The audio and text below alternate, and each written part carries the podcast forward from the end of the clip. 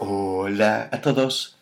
6 de febrero y gracias a nuestro devocional Alimento para el Alma, hoy podrán escuchar El éxito.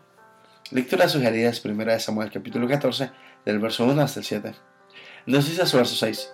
No es difícil para Jehová salvar con pocos o con muchos. Ser exitoso y lograr objetivos en la vida es una búsqueda constante.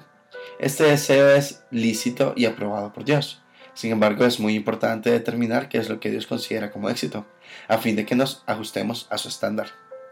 Hace muchos años conocí a un ex delincuente convertido al cristianismo, quien me contó que antes de cometer un delito se encomendaba a Dios pidiendo protección y éxito, y luego de haber cometido el delito se arrodillaba y daba gracias a Dios por haber logrado lo que quiso. Este es un concepto erróneo de éxito. Jonathan, el hijo del rey Saúl, fue un hombre temeroso de Dios y valiente. Acompañó a su padre en su reinado y participó en muchas batallas contra los filisteos. Su óptica de la vida estaba centrada en Jehová.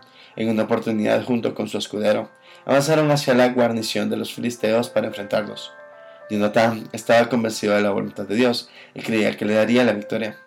Su meta fue destruir a los enemigos de Jehová, convencido de la voluntad de Dios para su vida. Jonathan estaba seguro que Dios lo capacitaría para tener éxito. Convencido de esto, dijo a su escudero, ven, pasemos a la guarnición de estos incircuncisos.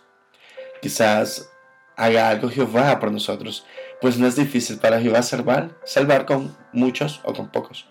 Nuestro éxito debe ser cumplir las tareas de Dios y no necesariamente lograr nuestros objetivos personales.